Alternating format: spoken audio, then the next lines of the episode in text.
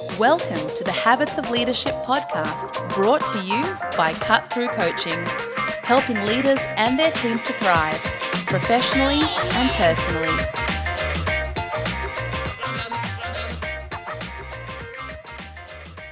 Hello and welcome to episode 73 of the Habits of Leadership podcast. My name is Dan Haesler, and joining me today, making his long awaited return to the airwaves, is my friend and colleague, Mr. Tim Perkins. How are you, mate? I'm very well, Daniel. How are you going? Not too shabby, my friend. Nice I- to be back in the seat. Well, it's been a while. So much so. It's been so long. I was at an event, I'm going to say probably a month and a half ago now. And I've given the talk, and as as often happens, people you know mill about at the end and come and come and chat. And this person came up to me. This bloke came up to me and said, uh, "Hey Dan, c- can I ask?" I said, "Can I? Yeah, mate. What? What?" He goes, "Is Tim all right?" I said, "What do you mean is Tim all right? Because he's not been on the podcast." And he was he was kind of worried, mate. He'd worried you'd you'd fallen off the perch. But I can tell, I can tell all our listeners, fear not. S- sitting across from me as we speak is the picture of health. Perko, what have you been doing, mate? What have you been up to? I'm back, baby, and I appreciate the uh, concern about my health. My demise has been. Uh, So you're a bit like Mark Twain, mate, where news of your death has been uh, greatly exaggerated. That? absolutely. I don't know if anyone thought I was dead, but as it turns out, I was just in the back blocks. I'm doing lots of things, Dan. Lots of lots of reading, lots of uh, writing, lots of uh, talking with audiences, and uh, just haven't been sitting in the podcast chair for a little while. But it's good to be back. It is indeed. And um, for this podcast, actually, we're featuring a, an interview that you've just done in the past couple of days, as it happens, with Sophie Scott, which might be a name that's familiar to some of our Australian listeners in particular. But for the benefit of those Aussies who aren't sure who she is, or and certainly our international audience, who who is Sophie Scott, and why on earth is she on our podcast? Mm, well, Sophie Scott. Sophie Scott's an interesting person because she's a journalist with the ABC television in uh, in Australia and has been for a long time, maybe twenty years. And it was funny interviewing her because her face is so familiar. It was like sitting down opposite an old friend. Um, but as it turns out, I'd never met her before, so I hope I wasn't too familiar with her. Um, so yeah, she's a, she's a writer. She's very big in the world of well-being these days. She does a lot of uh, posts on social media, on Instagram and on LinkedIn around the research she's doing around people's well-being and what we need to do to live a happy and full and productive life. Um, she's written a couple of books. She wrote a book called Road Testing Happiness, uh, How to Be Happy, and then she wrote another book called Live a Longer Life, The Scientific Secrets of Health and Wellbeing at Any Age. Um, she's won a lot of awards for her journalism work. She's uh, she works as a medical reporter for the ABC television, and um, she yeah she's won a lot of award, awards from medical bodies for the quality of her research and her journalism. And yeah, it was a total delight to sit down with her. And wh- what were some of the? Because I know that it was a LinkedIn post of hers. I think that drew your Yeah. attention specifically and thought, hang on, we should we should have a chat with uh, Sophie. What what are some of the key things that people are going to get out of this chat? Do you think when when they listen? Yeah, that's absolutely right, Dan. She wrote a post that caught my eye about the vagus nerve, and the vagus nerve uh, is related, as you'll hear me uh, talk with her in the interview in a little while. Um, vagus nerve is a nerve that runs through some of the, or several of the major organs of the body, and really helps us with regulating um, our our immune system, our responses to stress, um, and she Sophie mentions lots of things that we can do to help regulate that vagus nerve and bring in what's known as the parasympathetic nervous system, because it's the sympathetic nervous system that kicks in when uh, we have a stress response to something, and the parasympathetic uh, brings us back into a calm space. And so she talks about multiple things that we can do to help bring that parasympathetic nervous system into play so that we can self soothe, so that we can calm ourselves in stressful situations. And turns out, as we've discovered, Mr. Haesler, that uh, a lot of people are under a lot of stress these days, and those stressful situations keep raising their heads. So I think having a few uh, techniques that we can work on, um, particularly around breathing um, and different things that we can do to, to calm ourselves. Yeah, sounds good, mate. So uh, how how did you kick things off with her? Well, I asked her how she ended up in the world of well-being. Um, Tim, I either when I was younger, I really had either two ambitions career wise. Um, and it was to either be a psychologist or a journalist. Mm. And those two professions, while they sound quite different, there's actually quite a big crossover uh, because as a journalist, you need to be a good listener, you need to have empathy, you listen to people's stories, and it's the same thing with psychology. And both professions, both journalism and psychology and mental health, it's all about um, understanding why we do what we do, um, human behavior, what makes us tick. And I was always been fascinated with that from even from when I was very young, is understanding, you know, humans and why we do what we do and why we feel the way we do, particularly. So, but I love writing and I loved reading as a child. I was a really big reader and I loved writing. Um, and so journalism was probably something that I felt more drawn to because I felt I was able to sort of be, it was a great creative outlet for me. So I just, but interestingly, it's interesting that I've ended up in the sort of science and medicine side of thing because if you look at my my younger years at sort of school and then at university, I studied history at university. So I was much more into English and um, English literature, and and I did a I majored in history and so there was really not a lot of science or medicine happening at all. I didn't yeah. do any science or medicine at all for my um, final studies, and I was much more interested in the creative sort of side of things. And but it was really, and I worked as a different type of journalist. I worked in Australia. I worked as a political reporter for quite a few years, which really made me, even when I was pretty young, quite cynical, and that's why I wanted to. Even though it's very influential when you're a political reporter, you have a lot of influence. You know what's going on but I found I was being drawn into the cynicism of politics and mm. I didn't like that. And so I also worked as an entertainment reporter in LA, which was lots of fun for both Channel 7 and Channel 10. You know, getting to go to the Oscars and meeting famous people and even, you know, meeting people who, you know, like Olivia Newton John, and which was amazing. So mm. that was a fantastic experience as well. Um, what I learned from that is that the, you know, the, some of the people who seem the nicest and the most down to earth really are that way. You know, they really are down to earth and really nice and very professional. And even though I enjoyed it, it was lots of fun and lots of glamour and getting to go to the Oscars and everything.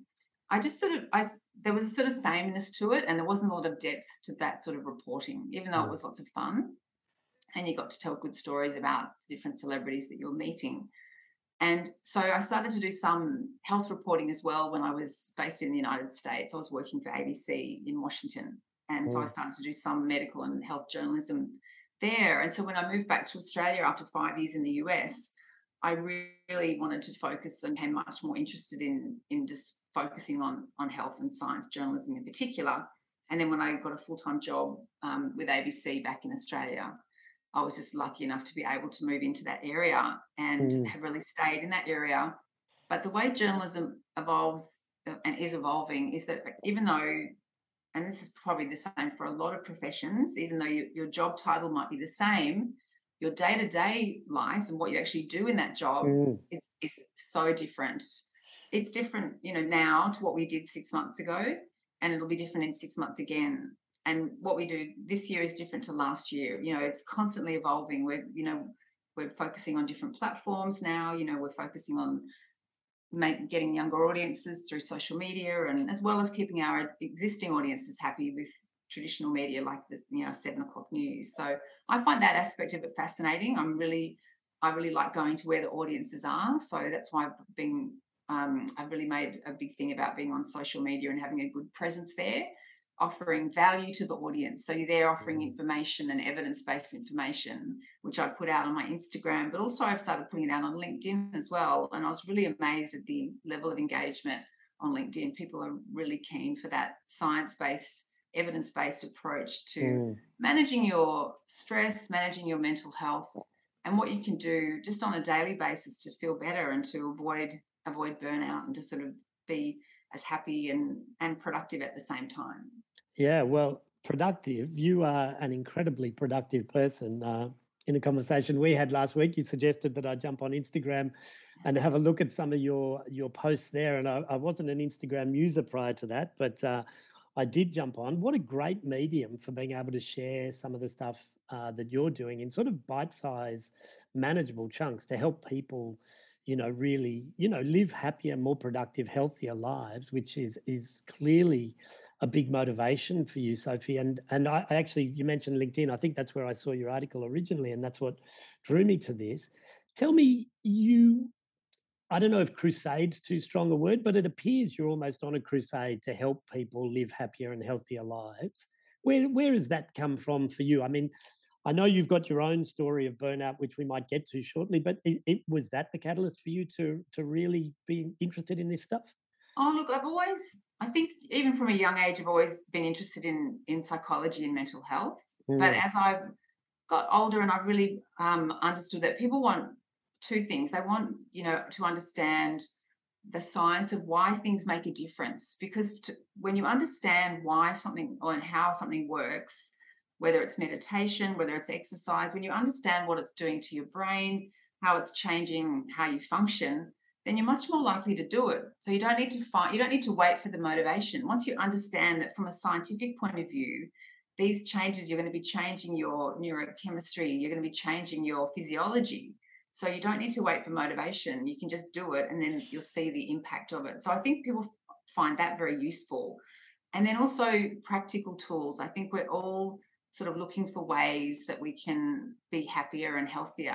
But also, you know, many of us, and I'm sure many of your audience, you know, have very busy lives and they need to find rituals and things that they can embed in a day where they might be working full time and you know getting kids to school or running their own business or managing a team of people so you need to be realistic about what's mm. achievable as well and i think that's another thing that i try to do is to give people good evidence-based information but also uh, what's realistic what's realistic and and the thing that i always believe is that consistency is much more important than intensity so you're much better off mm. to think about doing something for five minutes every day than you are for say like an hour on the weekend, but then nothing during the week.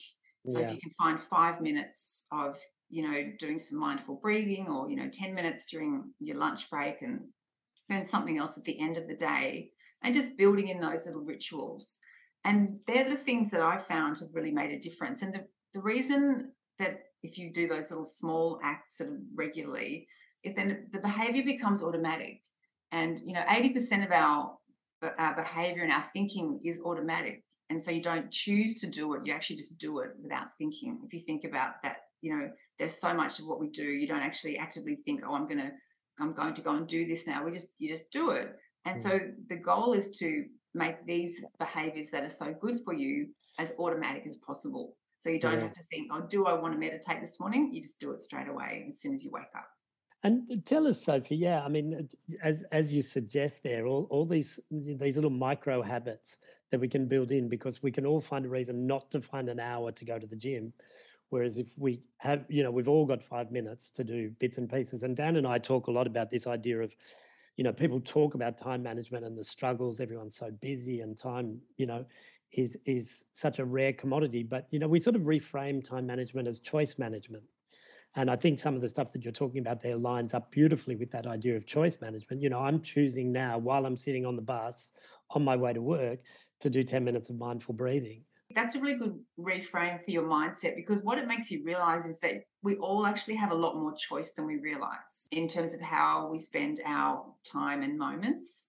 You might not have choice over the job that you do or how your partner behaves, but I like to sort of focus on the, the stoic philosophy of focusing on the things that you can control mm. and one of the things that you can control is how you spend those moments where you you do have a, a moment to yourself and, and how you spend that those sort of that, that time so yeah focusing on the things that you can control which are your own thoughts and words and actions rather than wanting everyone else to change or rather than wanting your boss to be less toxic what are the yeah. things that you can do that are going to make a difference for how you feel and yeah, look, I totally agree with you. And I think the um, the time management. While we're on it, I should thank you for your time today because I know you're heading overseas tomorrow, uh, and you had a free day just before you left. I'm sure you got plenty of things to do, but thank you for the oh, time you're spending with us here.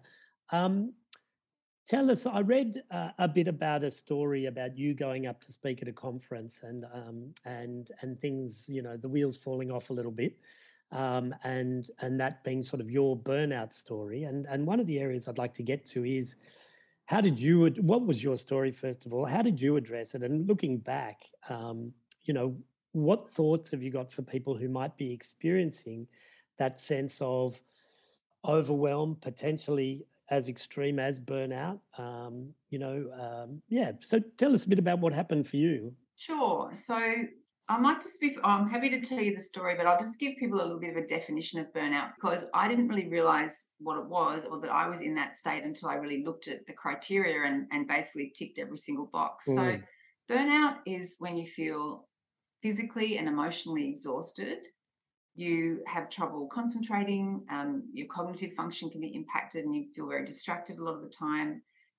Another big component, though, is that you don't get the joy out of something that you really used to love doing. And hmm. often, uh, burnout affects people who are very passionate about their careers. The caregiving professions like teaching, healthcare, um, those sort of professions are amongst the highest rates of burnout because people give so much of themselves to the job that they're doing. So often people can feel very disconnected and very disengaged and think that they're not doing a good job, even though they they probably are. So so that's why burnout is a lot more than just sort of having a you know being tired or needing a you know a long weekend to get over it. Yeah, it's a really great definition, um, Sophie, because I think the word gets used quite easily, uh, particularly in education. Uh, people talk about being burnt out, and there was a there was a very interesting book called Teacher by Gabby Stroud a few years ago, a Victorian teacher, and she believed that she was burnt out, but she didn't really meet a lot of those markers that you've just described. She was told by others that she was burnt out. And, you know, as she did some, you know, her, her own work afterwards, she discovered that she was really demoralized rather than burnt out, which is, you know, it's a nuanced difference, but it's quite a significant difference as well. You know, she kept being asked to do too many things in education mm. that she no longer morally agreed with.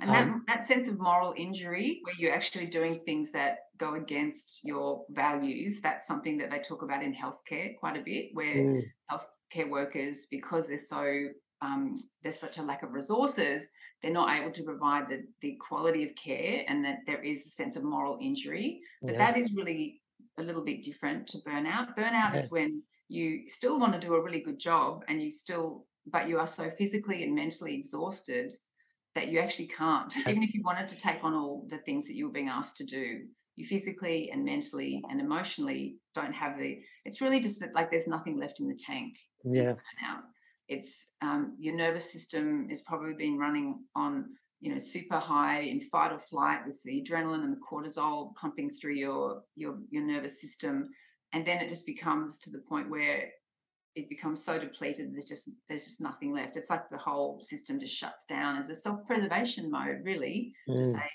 you know you need to take it easy and so what happened with me is that i'd been really busy um, as well as doing my job um, as a reporter i do a lot of external work like i host a lot of events and facilitate events to do with health and speak at different conferences and and I've also got four kids, got um, two sons and two stepsons, and and that you know they were a bit younger then and so it was a bit more full on having the kids and so it was just this very high pressured uh, life which i really loved doing but after a while it does sort of catch up with you and i'd been feeling pretty overwhelmed and, and pretty exhausted for a while but it was only when i went to this event and I flew up. I'd worked all day. I jumped on a plane, flew up to Brisbane to host this event for healthcare workers, honouring healthcare workers. So I really wanted to do it.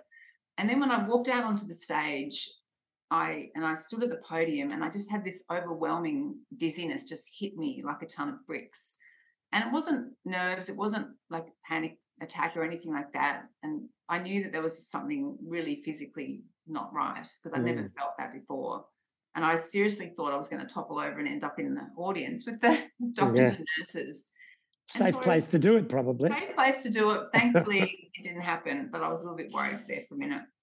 And so I managed to get through this event and and just I actually had to sit down in between the different awards and just sort of try to, you know, calm my nervous system down because it was my autonomic nervous system had just really stopped working at that point. And I managed to get through the night and go back to the hotel and and then it was really just when I was flying back home and I just I thought to myself, what what is the body trying to tell me with this? You know that we can from a mental point of view we can keep going and keep going but the body you know there's a there's a great book called the body keeps score and the body mm. tells you even if your mind doesn't want to hear it.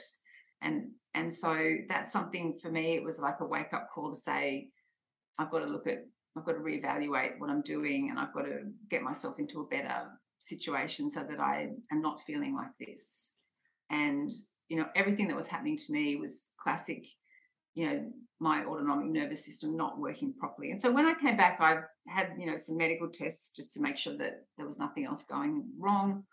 But the doctors really said that it was just really you know these were classic signs of burnout where your physical health starts to be impacted as well as other symptoms as well. But you, when when the body starts to sort of say you need to you know do something about this and the reason I will share the story, Tim, is because I don't want other people to get to that point.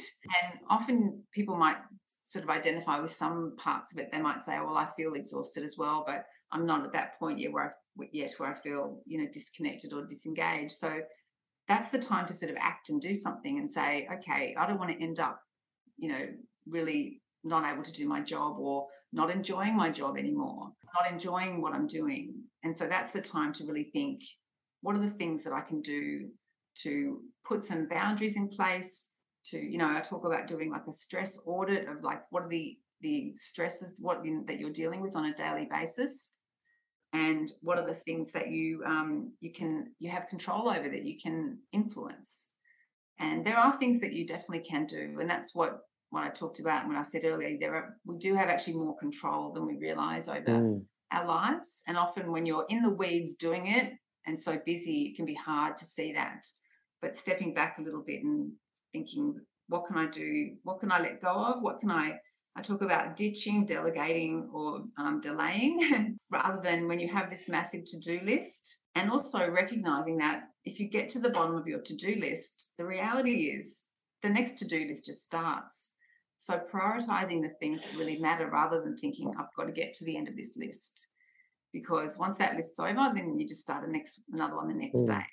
This all uh, sounds great in theory, Sophie Scott, but um, having a having a good look at your profile mm. online and, and looking at what you've been doing over the last twenty years at least, uh, you're a goer. You know, you're you're you're someone who gets a lot done. And then, you know, I saw your dog a bit earlier on the Zoom, and um, and you know, four kids and a husband. You know, very very busy life someone like you and a, a lot of our listeners might have parallels with that. Uh, you don't really like slowing down. It's not really your preferred state.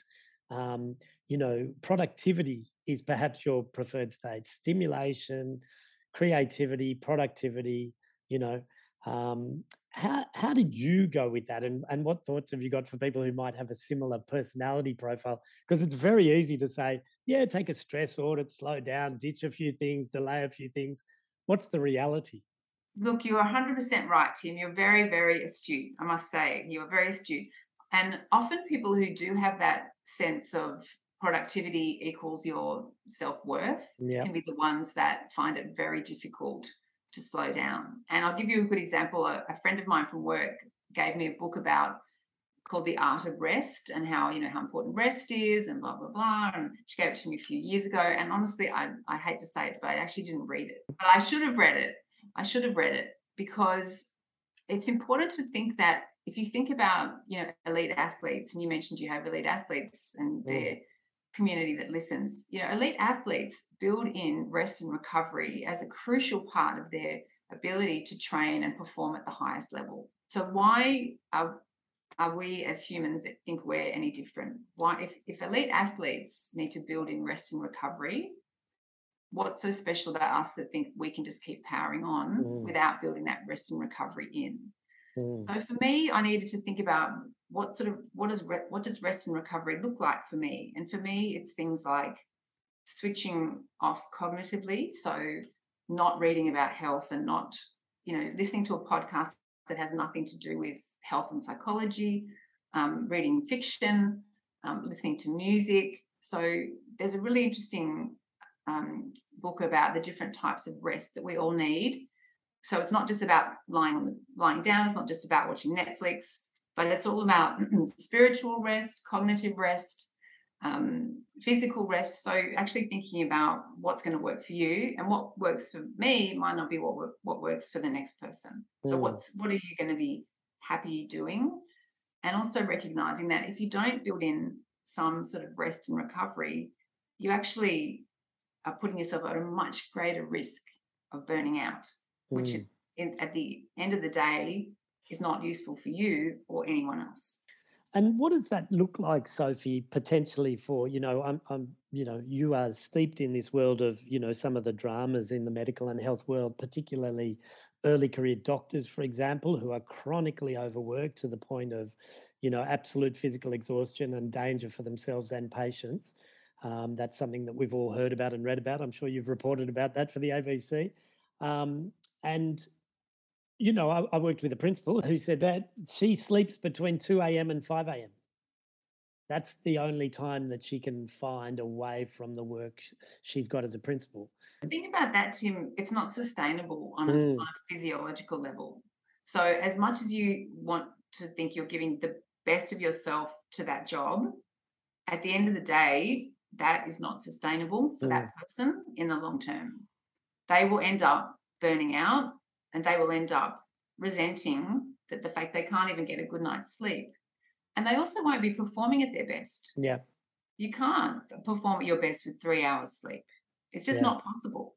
So as much as they you might think you're doing the right thing, you actually can't. You actually physically can't perform at your best Yeah. unless you are well rested and well fed and and everything else. Um, well, you've got a few uh, tips that I saw on one of your social media things. You talk about uh, some breathing, you talk about some humming, you talk about some, a, a very interesting one, which appeals to me uh, the mammalian diving uh, reflex, bit of cold water work, and you talk about socializing and laughing, and you talk about meditation and yoga. Do you want to do you want to go through that list a little bit with us and talk about some things that people can, you know, just regular people can put in in snippets in their daily life to help regulate that nervous system. Yeah, so look, it's about finding things, finding what appeals to you. So that particular post was on my Instagram, which was about about the vagus nerve.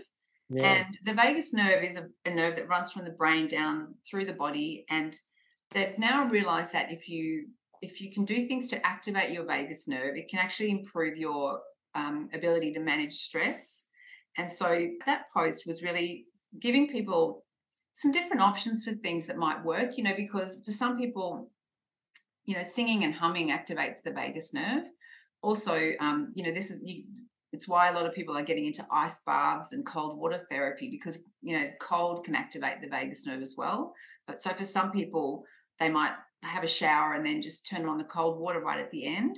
Other people do that mammalian diving reflex where you actually submerge your face into cold water. I find that a little bit stressful personally, so I don't do that. But the there the easiest way to regulate your nervous system quickly and easily is through breathing practices and particularly making sure that your exhale is longer than your inhale because what that does is it slows everything down.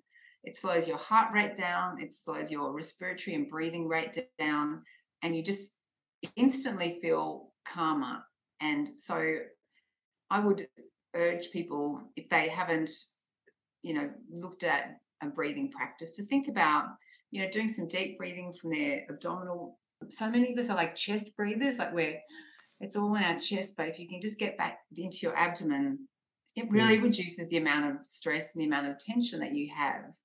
And um, there's another great technique called the um, physiological sigh and this is something that professor andrew huberman talks about um, in his podcast and I can just demonstrate the technique for you, Tim. So basically, you, you take a, a one breath in, inhale, and then you do another inhale, and then you do a long exhale. And then by doing that, so you just go, and then inhale again, and then a, and a big, There we go. and you can feel your shoulders relax, and you sigh it all out. Mm. And that physiological sigh is is really shown to um, be able to calm your nervous system and and help you feel so much better. And the thing about that little technique is you could do it anywhere. You could do it, you know, sitting at your desk. You could do it if you're in a meeting and it's not going well.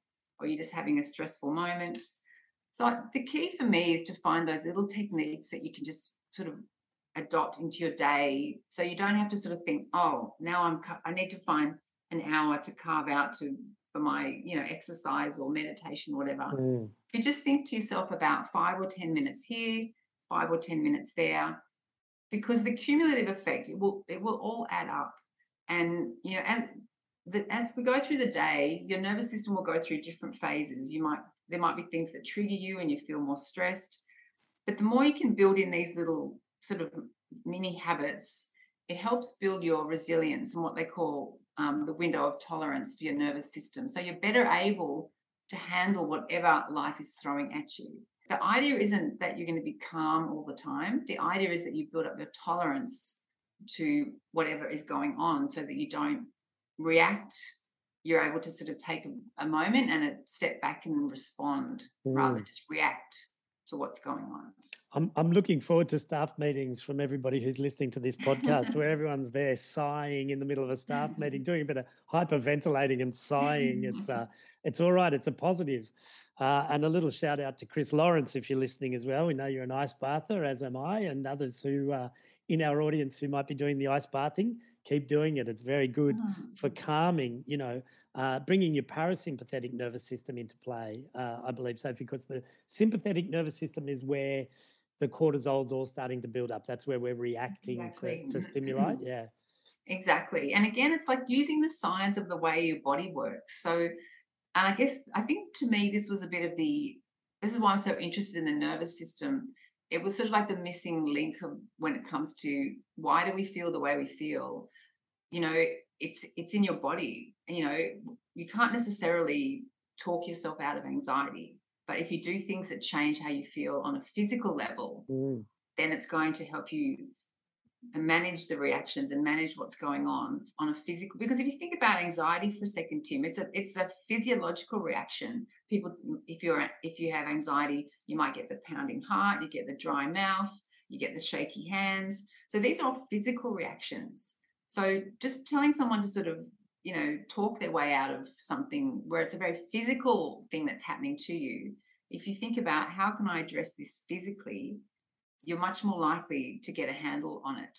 And so Mm. that's why I'm really drawn to understanding and, and sort of teaching people about the nervous system, the vagus nerve, so that we can better manage and we can understand when these things happen to us that can be quite uncomfortable, that we don't then compound that with thinking, oh no, I feel so anxious, I've got to do something about it, I've got to, and try to talk your way out of it. Rather Mm. than this way, you can actually sort of breathe your way out of it and before you know it, you'll be feeling so much better. I think we try to sort of squash down these uncomfortable feelings just with more guilt or shame or, Yeah. uh, you know, why am I feeling this way? I shouldn't be feeling this way. And that just compounds it and that just makes you Mm. feel worse. Mm. So, this approach is a very pragmatic and evidence based approach so that you can have these tools at your fingertips and you can put them into action when you need them.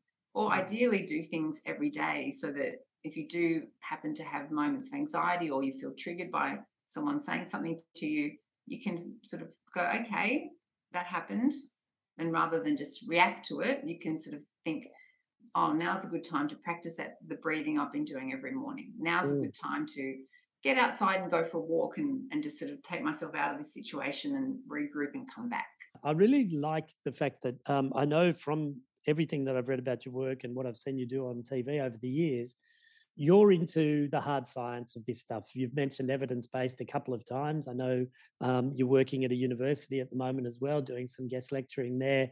Um, and the hard science is important to you. And yet, a lot of what you're saying here, people, you know, have previously dismissed as a bit of soft science, perhaps, you know, the idea of breathing, the idea of cold water treatments, the idea of, you know, all, all of those things, you know, singing or humming, you know, the idea of getting out into nature, and not necessarily seen in the same way as hard science would be seen. But the truth of it is, from what you're saying there, they're one and the same. The hard science backs this up.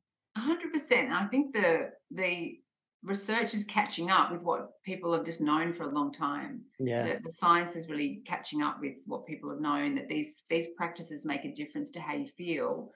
And it's really only through things like, you know, being able to do, say, like a functional MRI on someone when they're meditating to look at what's going on in the different parts of the brain that you can actually see the impact of meditation on the brain and the parts that are lighting up, um, the parts that are activated when you meditate. So, technology has also really helped us understand the value of these sort of tools and techniques that technology we didn't necessarily have before.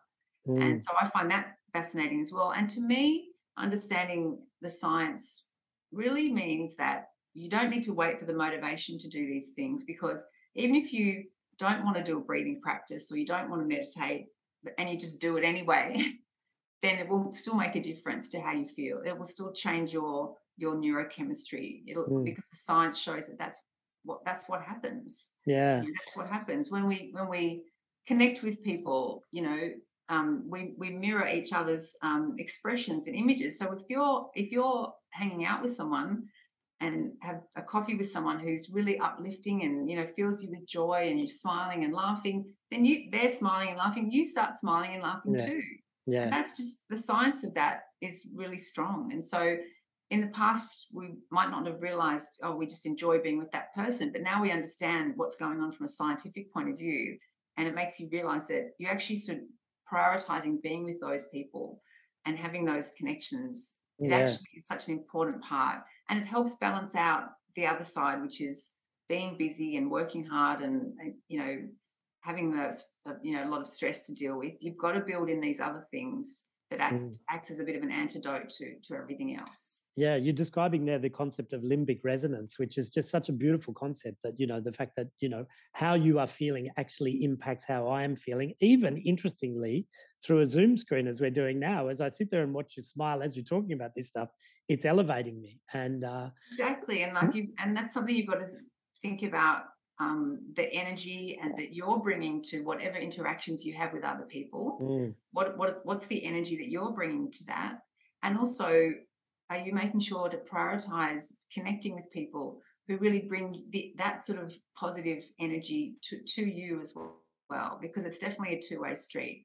And you know, there are some people you can be around that when you leave them, you feel like, oh God, that was a bit of a drag, wasn't it? Yeah. you feel like that was, you know, hard work and then other people you leave and you think wow i feel uplifted. And that was just so fantastic. And and it can even be via zoom you don't um but but but connection is a really important part. And so mm. when i looked at recovering from burnout there are a couple of different things that i looked at as part of re- the recovery. And it was um, having breathing practices it was committing to a to mindful movement and it was uh, focusing and prioritizing connection, connection that was really meaningful that you could, which again doesn't have to be something that takes a lot of time. It can be picking up the phone and speaking to someone you haven't spoken to for a while, but just making sure that you're prioritizing that because they're the sort of things that can drop to the bottom of your to-do list. Yeah, absolutely. you just never get to, but when you do them, you just get so much benefit from it.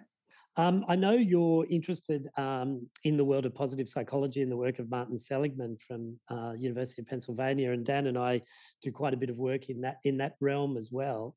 Um, and you know his his lovely PERMA model that you know you've touched on elements of that along the way. Um, you know that idea of developing you know that acronym of PERMA: positive relationships, uh, engagement, um, positive emotions, sorry, engagement, positive relationships meaning and accomplishment. How does that work out in your life, Sophie, or how do you how do you sort of um, support others in that way? Well, I think I think that the PERMA model and those looking at the spectrum of of those different things. I think it's good to look at when when you're not feeling great. Often it can be good to step back and think what's actually missing from those different things. Yeah. Like, am I not prioritizing my relationships and relationships particularly are, are so important to your overall well-being. Mm. So ensuring that um, you're prioritizing good communication with the in your relationships because often it can be a, a lack of good communication that can cause problems in relationships. So I think I think that bigger picture approach is actually extremely valuable for people mm. to look at you know when it comes to the spectrum of your relationships and your your well-being what are you really not focusing on what, what are you missing out on mm. and and i think also having that sense of doing something meaningful. And you know, you asked me sort of why am I drawn to this sort of work? I think it is because I do get a great sense of uh, fulfillment and meaning in in not only just sort of writing about this and talking about it, but feeling like I'm able to share these tools like you do in the podcast with people who are really going to get a lot of benefit from it. Mm. And so even my goal, my goal is that even if one person takes one of the tools and puts it into practice, then it's been worthwhile. In relation to stress and anxiety, if we can just sort of go there again for a minute, you know, talk about some of the things that um, that are negatives that come about as a result of being stressed or anxious. You know, this idea that our concentration actually dips, our digestion's not as good when we're stressed and anxious. Um, our emotional regulation obviously takes a, a, bit of a hit. And I know that uh, you've talked about this acronym um, to reduce stress of ROAR, uh, ROAR, this idea of recognizing, owning, activating, and recharging. Um, people love to have a practical tool. Tell us, tell us a little bit about ROAR um, as it as it uh, may pertain to some listeners. So the the idea with that, I mean, the first part to, to recognize. Uh, look, I think the thing with stress and anxiety, particularly with stress, it's often that we are reacting straight away to what's going on around us. So, any technique that you can have, which just helps you put a pause in things and take a step back and respond in a way that you actually want to respond rather than just simply reacting straight away. Yeah. So that that technique about about recognizing, owning, acting, and then recharging is really just about giving yourself the permission and time to be able to just take a step back from mm. reacting immediately to whatever is the trigger or the stimulus. And that can be, I mean, that can be with someone at work, that can be your child, that can be, you know, someone who might say something to you or your partner. And often it's when we just react straight away rather than think, how do I actually want to respond to this situation? in a way that is going to be good for me and good for the person on, yeah. on the other side. And it's this real skill that we need to develop. It doesn't sort of come naturally, particularly if you're busy or stressed. But so that that's the idea with that technique. It's about being able to just step back and recognize that we do have a choice in the way we respond, yeah. even though we don't often think so. But just taking a moment to to recognize that and then think, how do I actually want to respond to this situation? okay, this has happened. This is what I'm going to say, mm. rather than sort of reacting and then maybe regretting what you've said or regretting that interaction. Yeah. So finding that moment to pause, that space, um, can be really, really beneficial for people. And yeah. I think often it can be though if you if you're building in practices during the day, like breathing and like you know getting some i mean i'm also tim when i when i talk about exercise i didn't do any sport at school i'm not i'm the most unsporty person ever but i again recognize the value from a mental health point of view of just of movement yeah. so i say to people just listen to your body and rather than have the all or nothing thinking of i've got to go to the gym and flog myself at the gym no you're better off to if you feel like just going for a walk around the block just do that and just go for a walk around the yeah. block if you feel like just jumping on YouTube and finding a you know a yoga class that you that appeals to you, just do that. Mm. You don't need to fulfill anyone else's you know view of what exercise looks like or should be. Yeah, so. yeah, we've been fed an interesting one there, haven't we? My my dad's nearly eighty five years old, and he lives uh, he lives in the countryside, and he walks every day uh, down into the bush and he he does it deliberately, but he also does it very intuitively, and he's in great shape because he's always looked up. But he, you know, he's never stepped foot in a gym. He he certainly, uh, um, you know, that's not his thing. But yeah, it's small, and I, I really like what you said there about choice. I'm I'm also chuckling to myself about your ROAR acronym. The idea is roaring like a lion, but really it's about stepping back and managing yourself so you don't roar like a lion. Um, True. But, and I love that, that your dad goes for a walk like that. And that's the same with my father in law, who's 92. He um, lives by the beach in a nursing home, but he gets out every day and walks along the promenade um, to get that exercise and to get that um, that stimulation. And yeah, this, he's the same thing. He probably wouldn't really fancy going to a gym, but that's his that that works for him. And so you've got to find what works for you. Yeah. And there's no one right answer. And I think we can be often feel like if we're not doing this or that, we're failing, and then you end up doing nothing. But from a from a mental health point of view, you just you're better off to do whatever you feel like doing rather than doing nothing. And that's been a big mindset shift for me as well. To think that you're better off to do five minutes of something than you know than an hour of nothing. Yeah. Um, just finally, Sophie, uh, and I really appreciate your time, but you mentioned the word choice there before, and I think choice is such an important element of this. You've said it a couple of times, and it makes me think about the work of um, Professor Barbara Fredrickson, uh, who I'm sure you know about, and she talks about this concept of whether you know making a choice about whether something's helpful or harmful for us. And I love that concept. Yeah. I actually met her and interviewed her at the um, Ah. World Happiness Conference was in Melbourne a few years ago. yeah, And that's a such that is such a helpful phrase Mm, is, is to ask yourself, is this helpful or harmful? And that helps you that that can help you so much in terms of the choices that you make when mm, it comes to you know saying yes to something when it comes to prioritizing where you're putting your time and your energy and your focus because ultimately a lot of things are helpful and a lot of things are harmful. And if you're if you're having problems sort of prioritizing and you feel feeling overwhelmed that that's a key phrase to keep in the front of your mind. You know is this Mm. is this helpful? Is this harmful? If it's helpful great let's do it. If it's harmful then let's ditch it. Yeah, and it can really take the pressure off feeling like you have to say yes to everything and feeling like you are overwhelmed with your responsibilities and and understanding that you know a lot of times you know you do have some choice over whether you, you can take up opportunities or not and that helpful versus harmful concept is a is a really great one to, for people to keep in mind Well, I'm really glad that when given the choice to appear on this podcast, you chose that it was going to be helpful, if not for yourself, then for an- our audience at least. Certainly. oh no it's been great tim it's been a fantastic chat i've really enjoyed it Ah, that's fantastic. And uh, as have I. And I hope it's really useful for our listeners who use that term before as well. And that's that's the key for us to to create useful content so that people can do something with it in order to live happier and healthier lives. Um, 100% yeah. Well, thanks so much for your time, Sophie. I really appreciate it. thanks tim Yeah. Travel safely. thank you